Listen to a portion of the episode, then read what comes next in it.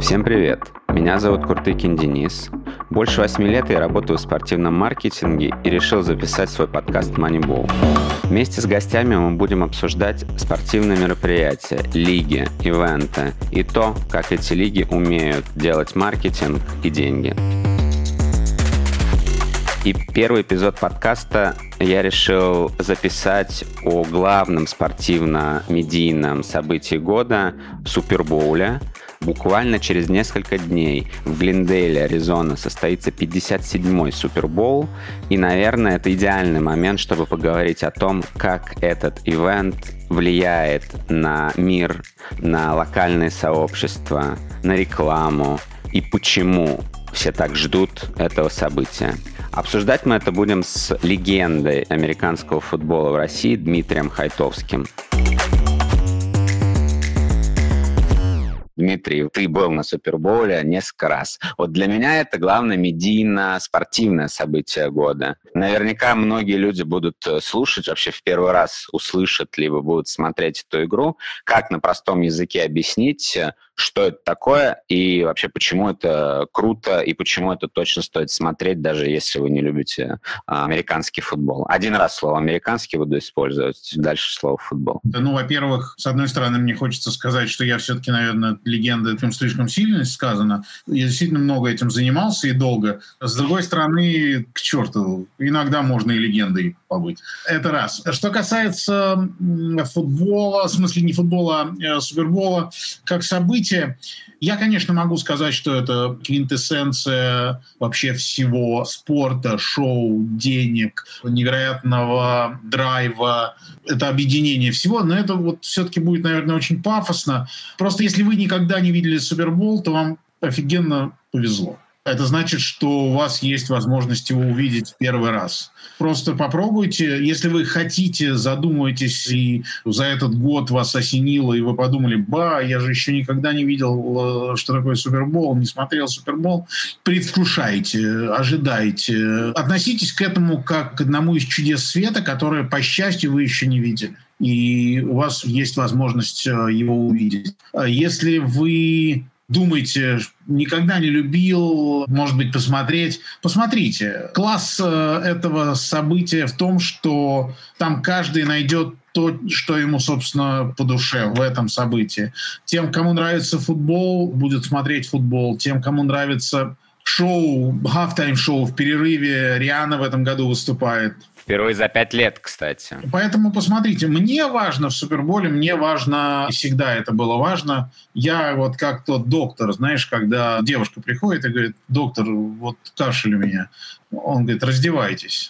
Она говорит, доктор, у меня кашель всего лишь. Он говорит, раздевайтесь, я хочу видеть общую картину заболеваний.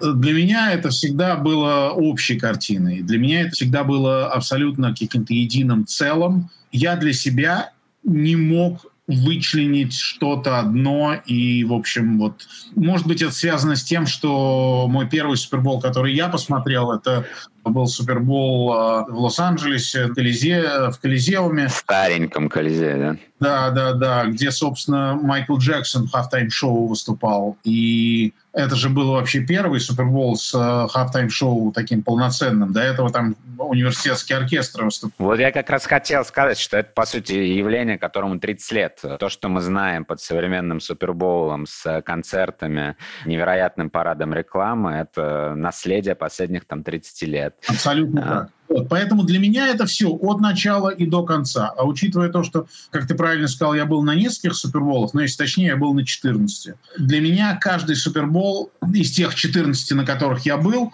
это неделя до вся неделя, каждый день из 24 часов, ну, может быть, 25 было посвящено Суперболу, когда мы летали туда и когда комментировали со стадионов.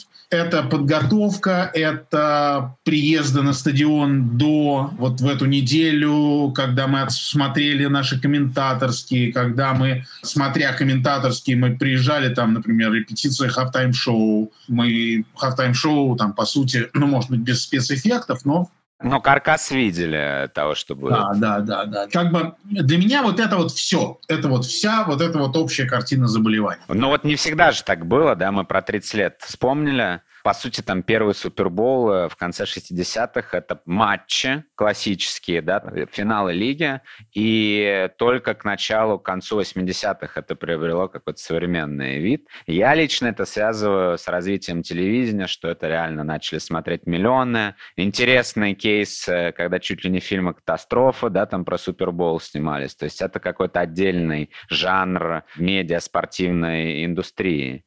Поэтому для меня это история, которая сформировалась как будто бы совсем недавно. И я ее связываю с телеком, с развитием рекламы, с тем, что каким-то уникальным образом был найден вот эта микстура и этот формат, который мы знаем сейчас. У тебя, возможно, это по-другому. Поделись. Э. Так и есть, так и есть. Э, опять-таки, я наблюдал это все, по сути, изнутри. Я могу тебе сказать, что каждый раз, приезжая на Супербол, ну, практически, наверное, каждый раз, там было что-то новое с точки зрения телевизионной трансляции, с точки зрения каких-то идей, с точки зрения каких-то новаций сценарного свойства. Да? А можешь сравнить первый и последний? Что бы сильнее всего бросалось в глаза, помимо, наверное, телевизионной картинки, очевидно? По сути своей, это такое довольно классически выстроенное спортивное событие, которое по пунктам, если по планам, оно не меняется год от года. Ты знаешь, что у тебя в 6 часов вечера по восточноамериканскому времени э, начало pre-game шоу,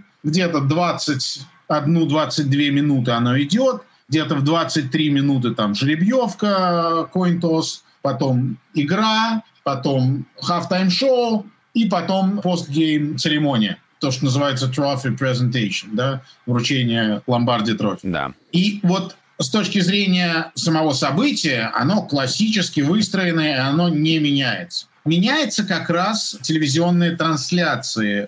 Понятно, меняется сценарий и масштабы halftime show. Техническая составляющая halftime show я не только про количество камер, но и про, я не знаю, там... Свет, фейерверки, в общем, э, спецэффекты. Леди Гага там из-под крыши спускается. Ну, это мое любимое, на самом деле. Не, не прошлогоднее и не U2, да. Одно из нескольких моих любимых, да, да, однозначно. Мои дети пересматривают постоянно. Вот именно с точки зрения технической, это просто доказательство того, что ты совершенно прав, что такой рост Супербола, вот популярности и событий, и трансляции, он связан, конечно, с ростом телевидения и технической составляющей телевидения, потому что, ну вот, например, я тебе хочу привести пример. Когда вышла первая «Матрица», мы все помним вот этот вот знаменитый облет камеры, да, когда камера вокруг Нео вот так вот по кругу пролетает, со всех сторон его показывает. В тот же год на Суперболе они применили эту технологию. Ну, то есть, по сути, это парад всех возможностей технических телевидения, шоу, entertainment а. В том числе, конечно. То есть они, помимо 32 камер, которые работали на самом матче, на трансляции основных, там было 23 камеры, которые были прикреплены с шагом 10 градусов, по кругу стадиона практически полностью. Ну, то есть не 360, да, не 36 камер, а 23. 230 градусов был охват у этих камер. Это маленькие камерки, они висели, одна из них висела прямо под нашей комментаторской. И какой-то из моментов, когда принимающий, например, в прыжке, а там, красивом моменте ловил пас, они делали стоп, и картинка облетала принимающего со всех сторон. Давай немного поговорим о бизнесе и деньгах который крутится вокруг Супербоула, по сути, да, там не только в мире спорта, но и вообще entertainment а, ивентов, э, это ориентиры, главное событие по уровню, по доходу, по вариативности спонсорских прав, ну, в общем-то, по маркетингу, да, то есть все ориентируются и хотят сделать как Супербол. Я вот как раз тут перед э, нашей дискуссией э, почитал статьи последние и посмотрел, из чего состоит в целом там суммарный доход ход э, Супербоула. Честно говоря, помимо ТВ-спонсорских контрактов, э, которые там на 111 миллиардов да, подписали NBC, Fox, Amazon и прочие компании, билетов, пул из пяти, по-моему, э, вещателей на следующие 11 лет. То есть это в год гарантированно несколько миллиардов долларов.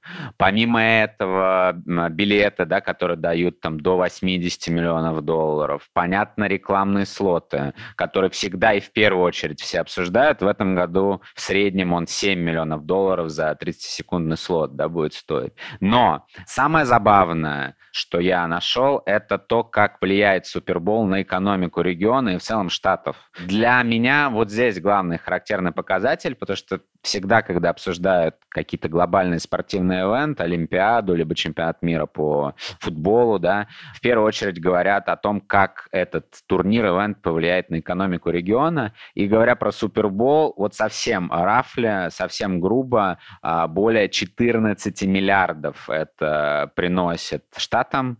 А что касается, например, локальных регионов, штатов, в которых проходит Супербол, то ценники, доходы до 300% э, э, в, непосредственно в неделю увеличиваются. Тут понятно и овербукинг отелей, и бары, и развлечения, то есть все максимально поставлено на поток.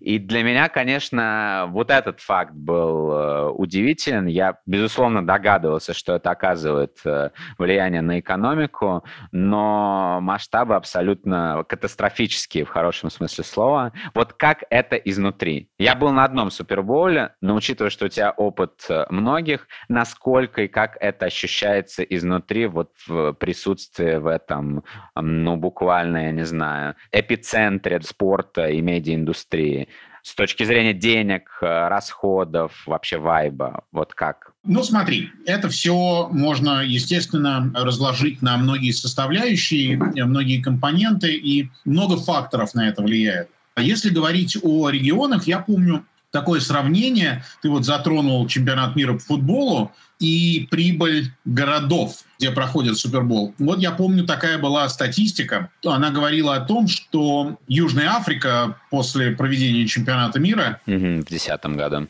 В 2010 году, да. Она получила разницу да, между расходами и доходами составила порядка 300 миллионов в плюсе. Ну, это не гигантские, не гигантские деньги э, для э, месячного события, да. Понятно, что сейчас и в 2018 году, и в этом году в Катаре все, естественно, ценники и деньги гораздо выше, потому что, опять-таки, и на них тоже влияет телевидение, продажность, ликвидность этого продукта, она тоже растет, телевизионная. Но, тем не менее, вот я помню тот десятый год, Майами который принимал Супербол. Так вот, за неделю город получил 350 миллионов за счет туристов и так далее. То есть, ну, можно себе представить, да, один матч э, за неделю по сравнению с месяцем и сколько там было? 64 игры ну, последний раз в Катаре сыграли, но, в общем-то, да. То есть, конечно, разрыв гигантский, гигантский разрыв. И ты приезжаешь в этот город, и ты понимаешь,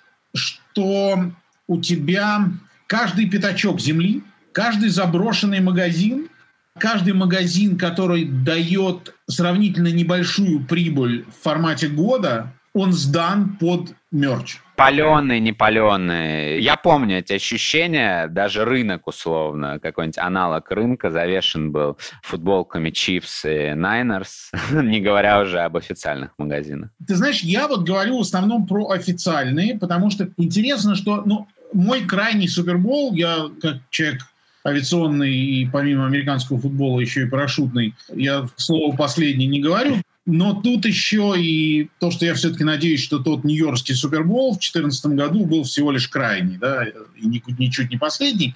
Так вот, на тех Суперболах, на которых был я, на тех 14, практически не было чернухи, не было вот этого серого рынка, черного рынка нелегальщины. На каждом Суперболе всегда после окончания матча около стадиона, когда люди выходили, стояли ребята, которые продавали, значит, вот абсолютный даже не контрафакт, а абсолютный левак по там 7 долларов. И я помню, что я тогда мы с Лешей Андроновым, когда выходили с стадиона, мы обычно накупали там штук по 20 этих маек просто на сувениры. У меня запомнилось после матча, по крайней мере, в Майами абсолютно, ну, то есть для меня это кринжом прям было. Вот эти все комьюнити, которые про дьявола и Христа говорили, то есть настолько это аутентично и странно было, что ты, видишь, говоришь, запомнил футболки, но да. И, и, да, я просто говорю, что вот тогда, когда ты приезжаешь в этот город... Это 12 или 11 год, да? Да, да, да, да, да, совершенно верно. Я помню, что мы зашли в Э, магазин, а там же неделя перед Суперболом цены зашкаливают. В понедельник после Супербола там минус 50, минус 60 процентов. И мы обычно всегда понедельник проводили в городе и улетали во вторник, чтобы вот можно было значит, осуществить набег на магазин по хорошим таким ценам. Тогда еще эти Амазоны и э, электронные площадки были не сильно развиты, ну, по крайней мере, у нас. И, значит, вот мы так сделали. Вот. И Э, в Индианаполисе мы зашли в магазин, мы зашли в дверь, где был вот такой вот э, магазин на коленках, что называется, арендованный уголок, там стояли столы, и вот на них все разложено. Миллион народу, все пытаются купить, значит, по скидовым ценам. Ну вот я повернулся и увидел, что это один из входов в какой-то муниципалитет. То есть это не специально был э, там созданный магазин, а арендованная точка, где продавали мерч э, специально. В муниципалитете, да. То есть в муниципалитете, ну, видимо, человек зашел, сказал, слушайте, под лестницей можно у вас арендовать? Они говорят, да, давай. Все. Это все, каждый миллиметр, это про деньги. Это про вот эти вот 350 миллионов в Майами, заработанных за неделю. Это рестораны, это гостиницы, цены на которые взлетают до невероятных высот. Ну вот я всегда помню это, значит, в Детройте мы были, ну, можно себе представить, что такое, в общем... В Детройте, да-да-да. Ну, вот абсолютный мотель, у которых на двери с внутренней стороны прескурант э, значит, вывешен, и он вывешен на обычные дни. И там 50-60 долларов. Когда мы там были, да, вот этот Супербол вид, во-первых, меньше четырех дней нельзя было забронировать, 4 дня минимум. Ну и вот стоило по 350 долларов, по 400 долларов. Вот такие вот совсем забегаловки. Ну, это, конечно, невероятно, потому что, казалось бы, ну, вот ты говоришь, абсолютная квинтэссенция коммерция, что круто, но если посмотреть, не знаю, на тот же чемпионат мира, это по какой-то причине не работает, хотя это тоже глобальный ивент. Ты думал когда-то, почему ну, ни у кого не удается повторить успех Супербоула? Там, в России да, часто любят этот формат переносить. Российские футбольные клубы, клубы РПЛ делают концерты, матч-дни, бесплатную еду и так далее. Но все это выглядит как плохая поделка. Иногда, ну, неплохая, но тем не менее. Но если даже посмотреть на чемпионаты мира по футболу, я не знаю. Понятно, что Супербол — это одна игра, да? В этом, наверное, ценность этого соревнования, этого дня. Но тем не менее, то есть нет ни одного э, спортивного другого события в мире, которое было бы настолько успешным. То есть, типа, это устоявшийся формат, да, с э, таким матч-днем, шатрами, концертом в перерыве. Да, это все на очень высоком уровне, но никто до сих пор э, к этому успеху даже близко не... Э, Я думаю, что здесь очень сильно на это влияет то, что спортивная Европа в большей своей части безумно консервативна. Ведь э, ты вспомни, сколько лет они пытались ввести видеоповторы и говорили, ведь самый грандиозный довод, который, в общем, все эти годы бил буквально сторонников видеоповторов, это, ну как же, это же ведь э, убьет интригу. Футбол, ведь ошибки судейские, это же часть футбола. Как же убьет-то она? Ой, не, нельзя, нельзя. И вот они вот, и вот это вот нельзя, ковыряние в носу. Формула проста. У тебя есть проблема, у тебя есть возможный способ решения этой проблемы.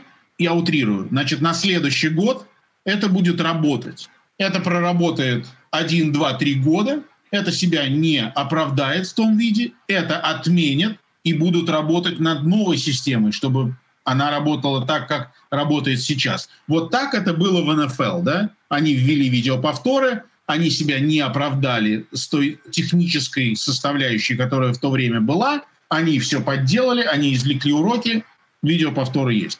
И никаких тебе разговоров про какие-то мифические ошибки, как элемент игры или еще чего-то. У тебя есть проблема, и ее надо решить. Потому что чем быстрее ты эту проблему решишь, тем меньше у тебя будет отток зрителей. Чем меньше отток зрителей, тем больше у тебя прибыль. Логично. Ну, то есть в сухом остатке консерватизм э, европейский, неготовность э, рисковать, менять правила, экспериментировать по сути, является результатом вот сегодняшнего состояния, в том числе, наверное, в маркетинге. Однозначно, однозначно, потому что ведь сейчас и европейский спорт, и европейский футбол, английский в большей, наверное, его части, клубы начали продаваться, телевидение начало покупать по гораздо большим ценам. То есть вот эта бизнес-составляющая, она растет по экспоненте. И это все связано с тем, что они наконец поняли, что вот эта вот фраза знаете, вот это вот все американское, знаете, шоу вот это вот, нам, нам, главное спорт. А вот это вот, Мишур, вот это ваш футбол американский, ну это шоу, ну какой это спорт, я вас умоляю.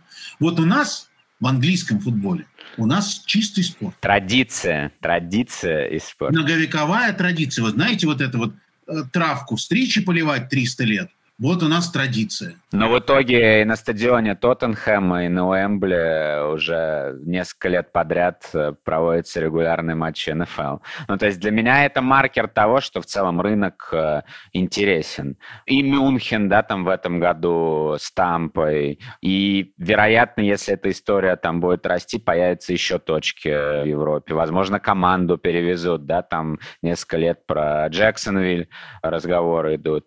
Ну, то есть все-таки традиции важны, но деньги важнее. Абсолютно. Еще вот этот мостик, прокладывая с европейскими делами. Почему? Это на самом деле же очень показательно, я считаю, почему и как. Если посмотреть на вот те, сколько там, пять клубов, да, которые про Суперлигу заявили. Пять клубов, да, Ювентус, Барселона. Да. Если посмотреть на владельцев этих клубов, то есть пяти-тремя клубами владеют американцы которые параллельно владеют либо футболом, либо хоккеем, либо бейсболом, по-моему, неважно. Команды из вот этой вот великой четверки лиг, да, футбол, хоккей, баскетбол, бейсбол. Да. Потому что это очень показательно, потому что э, американцы, владельцы, они ведь э, не из любви к сокеру покупали, так вот если по чесноку, клубы, да, они покупали это для денег. И они смотрят на это и не понимают, как в принципе такое возможно, что спорт номер один в мире приносит копейки по сравнению с потенциалом, по сравнению с тем, что должен приносить спорт номер один. И они думают, может, что-то поменять нам в этой консерватории? Если здесь это так, а у нас там это работает вот так – может быть, то, что у нас там работает, может и в Европу что-то подтащить, может и денег будет побольше, и заработки будут побольше. И они были бы побольше. Я думаю, что, если честно, изменения неминуемы. Вопрос, когда они будут и в каком формате. Но если появляются такие сигналы, и это не клубы низших лиг, да, а клубы, которые миллиарды в том числе зарабатывают, то есть даже тот же МЮ, это один из там главных спортивных брендов да, мира, то изменения, ну, они неизбежны. Мне, если честно, очень интересно последить в том числе за этим проектом, потому что формат закрытых лиг, да, который есть в Северной Америке, ну, его практически нет, за исключением, наверное, Евролиги баскетбольной э, в Европе с плей-офф и финалом четырех, которая абсолютно, если честно, никому глобально не интересна, кроме скаутов, наверное, NBA, которые будут драфтовать в первом-втором раунде очередного Дончича. Как это будет работать на примере футбола? Хотя брендов глобальных здесь не то, что не меньше, да, то есть потенциала, наверное, даже и больше. НФЛ, несмотря на всю любовь, это довольно локальный продукт. И как бы глобально не смотрели Супербол пока, да, то есть там основное телесмотрение это все равно Штаты, да, вот эти около миллиона человек это Штаты. Понятно, что это крутой шоу-ориентир, но футбол просто это глобальный вид спорта. И ты абсолютно прав э, относительно того, что по сравнению с тем потенциалом, который есть, э, деньги абсолютно смешные. Посмотрим, посмотрим. Э, ну, понятно, что Европа многовековая, штатам 200, ну, условно, лет. Понятно, что эта страна не без особой истории, но, с другой стороны, она и не обременена какими-то безумными традициями, которые тянут, в том числе сокер, например, не дают ему вот этой вот, вот этого драйва, вот этого развития, не дают ему возможности как-то встряхнуться и омолодиться. Сокер гордится тем, что он старый, дряхлый, но вот э, с безумными историческими корнями. А НФЛ это такой живчик, он постоянно бегает. Это такой современный айтишник, который ищет, где бы ему что-то как-то. Да даже пример с детскими трансляциями. Наверняка ты помнишь, абсолютно уникальная да, маркетинговая история с привлечением новой аудитории. Понятно, что виду спорта тяжело конкурировать там в академиях, особенно с последними там кейсами, которые на поле происходят, но зато он конкурирует за телезрителя, за детей. И я не помню, честно говоря, ничего подобного в футболе европейском. Не было такого. Я думаю, что болельщики э, слишком консервативные и вряд ли это поймут, хотя, черт знает, не знаю. Хорошо. Давай поговорим о личном опыте посещения. У меня намного меньше. Я был на одном Суперболе, ты был на 14. Ранжировать, наверное, не имеет смысла, но выдели лучший и худший. Вот ты говорил вначале о том, что для тебя это единый продукт. Игра, а, как кульминация сезона, шоу, да, пригейм, хафтайм и постгейм, э, вручение Ломбарди трофи. Ну и, безусловно, все, что касается рекламы вообще этого вайба вокруг э, мероприятия. Ты знаешь, вот. знаешь, я тебя перебью. С точки зрения, э, вот, кстати, интересно, что рекламу я не видел ее во время трансляции, когда мы работали со стадиона, потому что картинка делится на две части. Есть американская э, часть, это то, что идет на канал вещатель и где, собственно, эта реклама идет, и то, что видят в телеках в Америке. А есть так называемый World Feed. И вот World Feed, то есть сама картинка матча такая же, хотя комментаторы для World Feed другие, не те, которые идут на Америку. То есть, условно, у каждой телекомпании, которая транслирует, у нее есть два варианта. Либо брать американских комментаторов, там, условно, для Фокса, например, комментирует Тони Рома, а для World Feed Шеннон Шарп, например. То есть, mm-hmm. это тоже, по-английски это тоже звезда, но это отдельная аудиодорожка. Либо эти телекомпании, как НТВ+, посылают комментаторов, которые, значит, комментируют, и они берут эту картинку. Значит, по видео ничего не отличается, кроме рекламных пауз. Во время рекламных пауз нам показывают красоты, так называемые beauty shots. Зрителей, какие-то красоты городов и так далее. То есть рекламу мы не видим. Я ее смотрел раньше всегда потом. В остальном для меня важна вся эта э, вкусная конфета. От упаковки килограмма конфет до упаковки конкретной конфеты, естественно, сама конфета, не говоря уже о послевкусии. Самая вкусная конфета? Самая вкусная, наверное, первая, безусловно. Она самая особенная, и потому что она первая. Это был 32-й Супербол, это был Сан-Диего, 98-й год, сезон 97-го, значит, э, Супербол в 98-м, конец января. Э, Denver Broncos, Green Bay Packers – потрясающий матч, офигенный матч с напрягом, с э, надрывом такой на нервах. Ты помнишь халфтайм-шоу оттуда? Да, halftime show помню, конечно. Это был там юбилей студии Motown, которая занимается, я не знаю, наверняка она существует и сейчас. Они занимались выпуском негритянской музыки. Ну, их такая основная специализация. Ну и, собственно, я не помню, кто там был конкретно. Это такой был сборный концерт. Значит, 32-й Супербол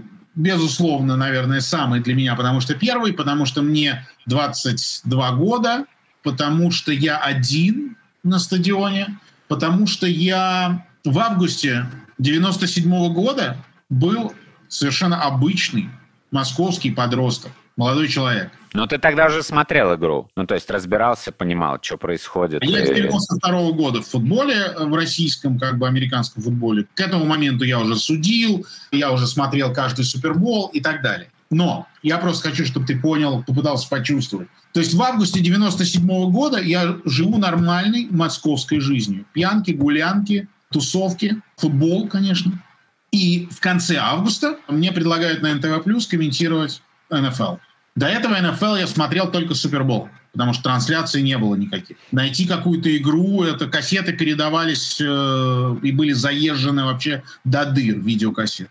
И вот мне говорят, слушай, Димыч, а не хочешь ли Я говорю, вау, хочу. И вот проходит с сентября по октябрь. Меня вызывает Анна Дмитриева и Алексей Иванович Бурков, руководитель канала НТВ+, спортивного, и говорят, слушай, ну ты уж давай, начинай. Я говорю, что? Они говорят, ну на Супербол оформляться.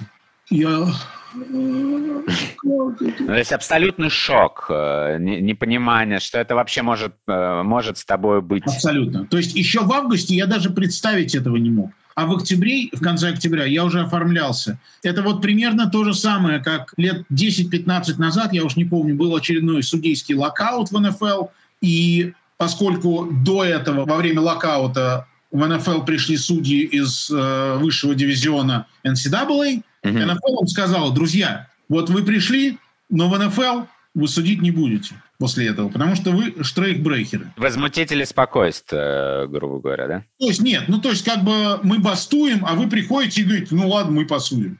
Во время последнего судейского локаута, когда НФЛские арбитры начали локаут, ну, вернее, профсоюз объявил локаут, судьи из NCAA не пошли в НФЛ, потому что они понимали, что у них будут проблемы потом с переходом в НФЛ. И тогда лига НФЛ пошла ниже. Ну, то есть, понятно, да, есть профсоюз судейский, они отказываются, значит, лига, лиге надо играть. Лига идет дальше. Она идет в school. И это было совершенно ужасно. То есть там было какие-то море ошибок, какие-то странные решения. Да, из high school а, да, это абсолютно даунгрейд по сравнению с уровнем. Это была жуть, да. Но Почему я всегда сравниваю с собой? Потому что судья Джон смотрел Супербол. На диване. На диване. И думал, вот я сужу high school. Впереди у меня в лучшем случае NCAA. Может быть, по какой-то счастливой случайности я дорасту до NCAA Division One. Но НФЛ, Джон, говорит он сам себе, ты же понимаешь, ну о, о чем ты говоришь? В августе ему звонят и говорят, слушай, Джон, тут такое дело, не НФЛ, не хочешь посудить? Ты сейчас сравниваешь с этой ситуацией с Джоном с дивана. Абсолютно. То есть ты сидишь в августе, тусишь в центре Москвы, тебе звонят и говорят, слушай, тут э, мы сезончик закупили. Мне вот э, Владимир Александрович Гомельский сказал, ты можешь покомментировать. Сможешь? Вот примерно то же самое. Шок. Да, шок и трепет, абсолютный. Поэтому, конечно, 32-й Супербол э, мой самый любимый, самый, наверное, такой, наверное, я его не забуду никогда. Там было очень много откровений и так далее. НТВ Плюс установила два рекорда. Это единственная телекомпания, которая отправила одного комментатора на Супербол. У японцев, например, в тот год телекомпания NTV Japan, у них было 48 человек. Это группа была? Группа, да, да, да. Офигеть, вот. офигеть. NTV Плюс прислала одного. И второй, это был первый, по-моему, раз, когда 22 года был комментатором. Ну, то есть, типа, человек, у которого, грубо говоря, нет опыта, приезжает и комментирует главный матч главного американского вида спорта. Ну, в общем, да. Ну, всегда у кого-то это первый раз. Просто да, конечно. приезжаешь в 50 лет, это одно, а когда ты в 22, ну, как-то так. Поэтому это основной. Могу тебе сказать, что один из самых событий в целом Суперболов, который мне не понравился, это мой крайний, это Нью-Йоркский. Он был самый крутой по тому, что мы там сделали. У нас была ПТС, то есть передвижная телевизионная студия в НТВ+. У нас были э, две камеры в комментаторской. У нас была камера, я на ней работал около Набровки на поле. То есть это было круто технически, но с точки зрения ивента как такового, Нью-Йорку, конечно, до Супербола... Плевать. Абсолютно. Это город, который живет своей жизнью в работе, в учебе, в беготне. Плюс там было довольно прохладно, снегопады. Ну, короче, я считаю, что вот вообще президент или кандидат в президенты, который предложит на законодательном уровне запретить э, проводить суперболы севернее там определенной границы, скажем, он сразу выиграет выборы. Севернее Балтимора. Например, проводить надо вот в тепле. Майами, Калифорния. Но либо на закрытых стадионах, как Миннеаполис, все равно не тот вайп, я понял. Э, вот недели перед Суперболом ты же не на закрытом стадионе проведешь, понимаешь? А так все, что было внутри, у каждого, у каждого абсолютно Супербола были какие-то моменты, которые мы до сих пор вспоминаем, были какие-то моменты, которые мы не хотим вспоминать э, и так далее и тому подобное. Было очень много веселых моментов. Мне, например, вот первый Супербол в 32-й, я был НТВ Раша, а в моей же гостинице жили НТВ Japan. И если ты меня спросишь, откуда я знаю, что их было 48 человек, то я тебе отвечу. Дело в том, что в замечательной гостинице в Сан-Диего, я так предполагаю, они подумали, что если НТВ Russia, ну, то есть предположить, что это две разных компании, это невозможно. Это, конечно же, две части одной большой компании. Поэтому они подумали, что если НТВ Russia один человек, а НТВ Japan 48, то НТВ Russia это, скорее всего, тот вот один из НТВ Russia. Он, короче, главный. И они всех японцев, всех 48, они мне на счет отправили в гостиницу. На счет их всех записали. Ну, это очень по-американски, нет? При этом они написали НТВ International, понимаешь? Да, да, да. Чего, в принципе, быть, э, насколько понимаю, не могло, да. Ну, да, они просто нас объединили как вот им эта ситуация видится, так и объединили. И мне всех на счет вкатили. Бухгалтерия была в восторге, когда увидела этот счет. И вы решили потом этот вопрос? Да, конечно, тут же, тут же они сказали, да, да, ой, извините, тут же перестал. А это все, это 98 год, как я говорил, это еще факсы. И вот ночью мне лезет этот факс в Москву и он лезет, лезет, лезет. А это еще не на страницах, а такой на рулоне. Как ЭКГ. Я понимаю, что я столько не жил там, сколько мне этого факта Вот, нет, нет, все это решили, но сам факт довольно смешной. У меня даже где-то этот факс, если он не выцвел до сих пор, он же на термобумаге, к сожалению. Вот. Ну, то есть вот таких было моментов безумное количество, безумное абсолютно. Дурацких, смешных. 57-й. Через э, несколько дней, по сути, да.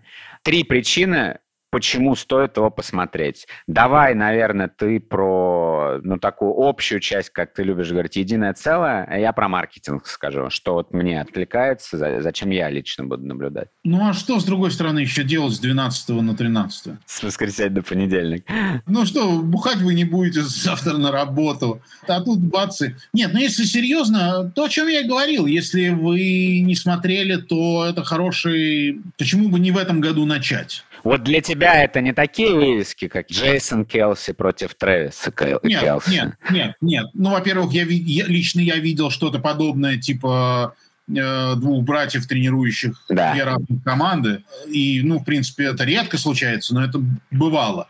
Понимаешь, э, лига устроена таким потрясающим образом, что на этом уровне, вот за те 25 лет, которые я комментирую, то есть, когда команды доходят до вот этого пика супербольного, уже они настолько высеяны, они, они настолько даже не то что шелуха, шелуха отсеивается в регулярном сезоне. То есть они настолько заслуженно попадают в Супербол, что ожидать проходных игр практически не нужно. И на моей памяти, вот за те там 25 лет, скажем, таких проходных игр, ну, может быть, было... Те, которые видел я лично, их было две. В Тампе играла Атланта и Денвер, это 33-й Супербол, мой второй, абсолютно в одну калитку. И Рэмс Патриотс наверняка. Нет, нет. Самый, конечно, это вот э, из последних, ну, это вот мой крайний в Нью-Йорке, Денвер и Сиэтл, где мы смотрели, и все уже на бровке стояли и болели уже против Денвера. Всем хотелось хоть какого-то рекорда, чтобы в ноль сыграли первый раз на Суперболе. Все. В общем, все остальное так или иначе, это всегда интересно. В подавляющем большинстве случаев это мега интересно. Поэтому, если вы хотите начать смотреть, то начинать смотреть надо с Супербола. Не с первого матча регулярного сезона. Однозначно. Ну, а вообще, слушайте, время есть еще, если есть деньги. Я мечтал, но теперь вдвойне мне обидно. Я себе сказал в ноябре, что если Филадельфия доползет до Супербола, то я тоже доползу, но в этом году не судьба. Коротенькую ремарочку сделаю. Мы последние годы, когда ездили, крайние годы, мы ездили в довольно большой компании, и э, с нами всегда ездил Таш Саркисян. Да. И вот после Нью-Йорка у нас э, каждый январь у нас э, был очень жестокий такой отходняк, потому что мы настолько подсели на это, что... Ну, после очень тяжело в русло, когда ты на лучшем ивенте в мире, ну, как бы, что тебя может удивить? Я могу представить. Не-не, нет, я имею в виду, что нам, мы понимали, что мы вне этого, и нам от этого было очень плохо. И Таш как-то говорит, слушай, ну, может, билеты получится достать, поедем. И я ему сказал, я говорю, слушай, мне не хочется за билеты. Не потому, что надо деньги тратить, нет. Дело в том, что когда ты ощущаешь себя частью этого события... Тот, кто делает продукт. Совершенно верно. Частью этой мега-глыбы, самой большой глыбы в мире. Когда ты ощущаешь себя частью ее, работающей на эту глыбу, что-то создающей, участвующей в процессе, это невероятное ощущение. И оно абсолютно не идет ни в какое сравнение от простого болельщика на стадионе. Быть простым созерцателем этого нам, например, вот мы, и он со мной согласился, это совершенно другое чувство по отношению к тому, что ты был частью этой команды, частью этого мега-ивента. Но я буду надеяться, что э, эти времена еще впереди, потому что так должно быть. Ну, для, этого, для этого, к сожалению, я думаю, что должно состояться как минимум два условия. Я должен на абсолютно беглом уровне выучить иврит, израильское телевидение начать покупать НФЛ. Я вижу для себя только такой вариант попадания на Супербол помимо того, что, понятно, я буду какой-то личный интерес с точки зрения игры иметь, мне интересно посмотреть еще за несколькими вещами. Во-первых, это, конечно, halftime шоу Ирианна, которая за пять лет впервые даст э, сольно большое выступление. И здесь, если ты помнишь, Apple Music э, выкупил э, права на halftime шоу очень, сколько, по-моему, 10-11 лет Pepsi было официальным партнером. И мне, конечно, интересно, что сделает с этим Apple с точки зрения маркетинга, потому что это, ну, реально гигантская большая сделка и гигантское событие.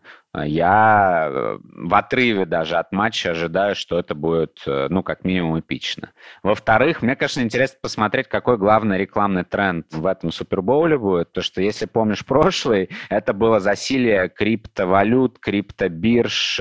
Наверное, каждый второй э, слот был с приставкой крипто. И, в общем-то, да, там основную часть как раз-таки дохода от рекламы дали эти криптобиржи. В этом году очевидно, что такого уже не будет ввиду того, что все это рухнуло, либо как минимум ну, не на таком уровне, как было в прошлом. Поэтому лично для меня, конечно, интересно посмотреть, что станет вот такой главной красной линией в маркетинге рекламы в этом году. Ну, а третье, я просто очень люблю Доритос и Начос, э, и, как правило, они делают умопомрачительную хрень, очень крутую, и я жду, будет ли что-то в этом году и что это будет, вот это моя такая а, guilty pleasure, небольшая, очень интересно посмотреть. Ты сейчас сказал, я вспомнил, что да, я читал это, я не особо придал этому значения, но сейчас, да, вот ты знаешь, ты сказал, я понимаю, что мне, наверное, действительно было бы интересно и будет интересно посмотреть, насколько Apple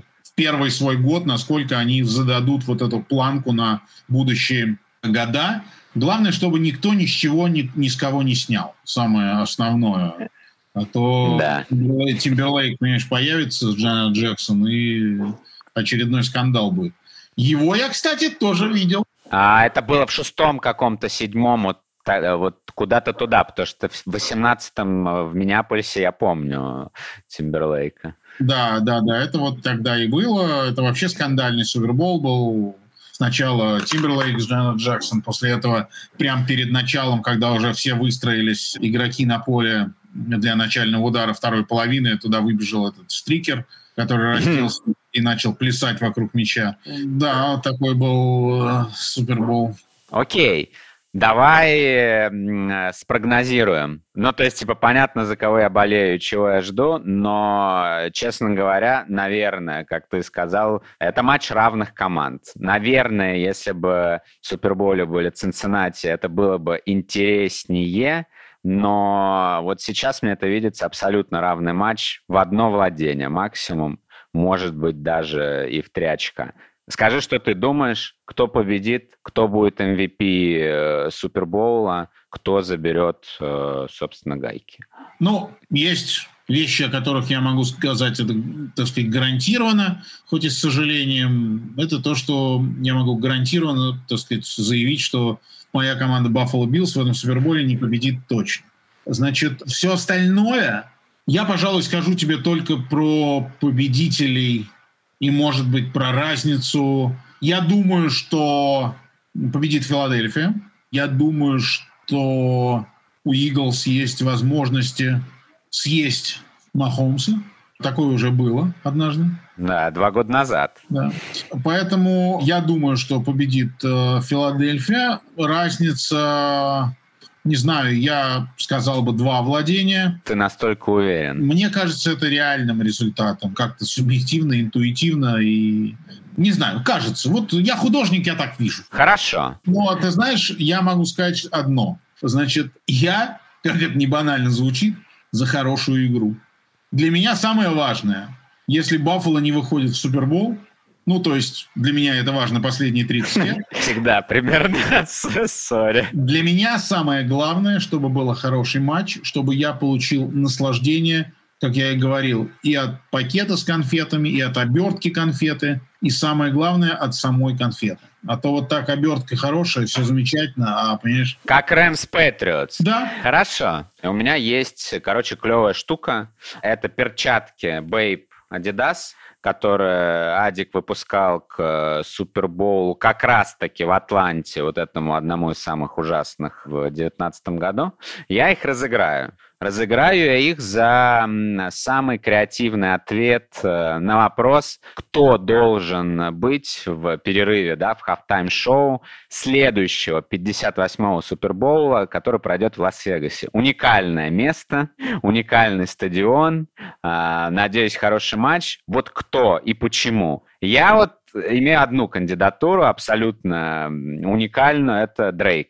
ну, то есть, типа, это полный матч э, места, не знаю, гэмблинга, в общем-то, самого образа Дрейка. Вот я хочу, чтобы те, кто услышит нашу дискуссию, ответили на этот вопрос и сказали, почему. А выберешь ты э, самый интересный креативный ответ. А я могу свой вариант? Да, конечно, давай. Я считаю, что будет круто, если это будет некое пупури, посвященное цирку де Солей. Это необычно, это необычно. Ну, потому что для меня Лас-Вегас э, с точки зрения шоу связан в первую очередь с цирком де Солей. Это очень нестандартный ответ. Это потому что вот э, я говорил вначале о том, что я тогда еще хотел сказать, думаю, потом упомяну. Ты спрашивал, почему если люди не смотрели, что я могу им сказать, э, почему они должны посмотреть? Потому что Супербол — это чудо света. Я уж не знаю, седьмое или восьмое, но какое-то из этих чудес — это еще и цирк дю Солей. Для меня это примерно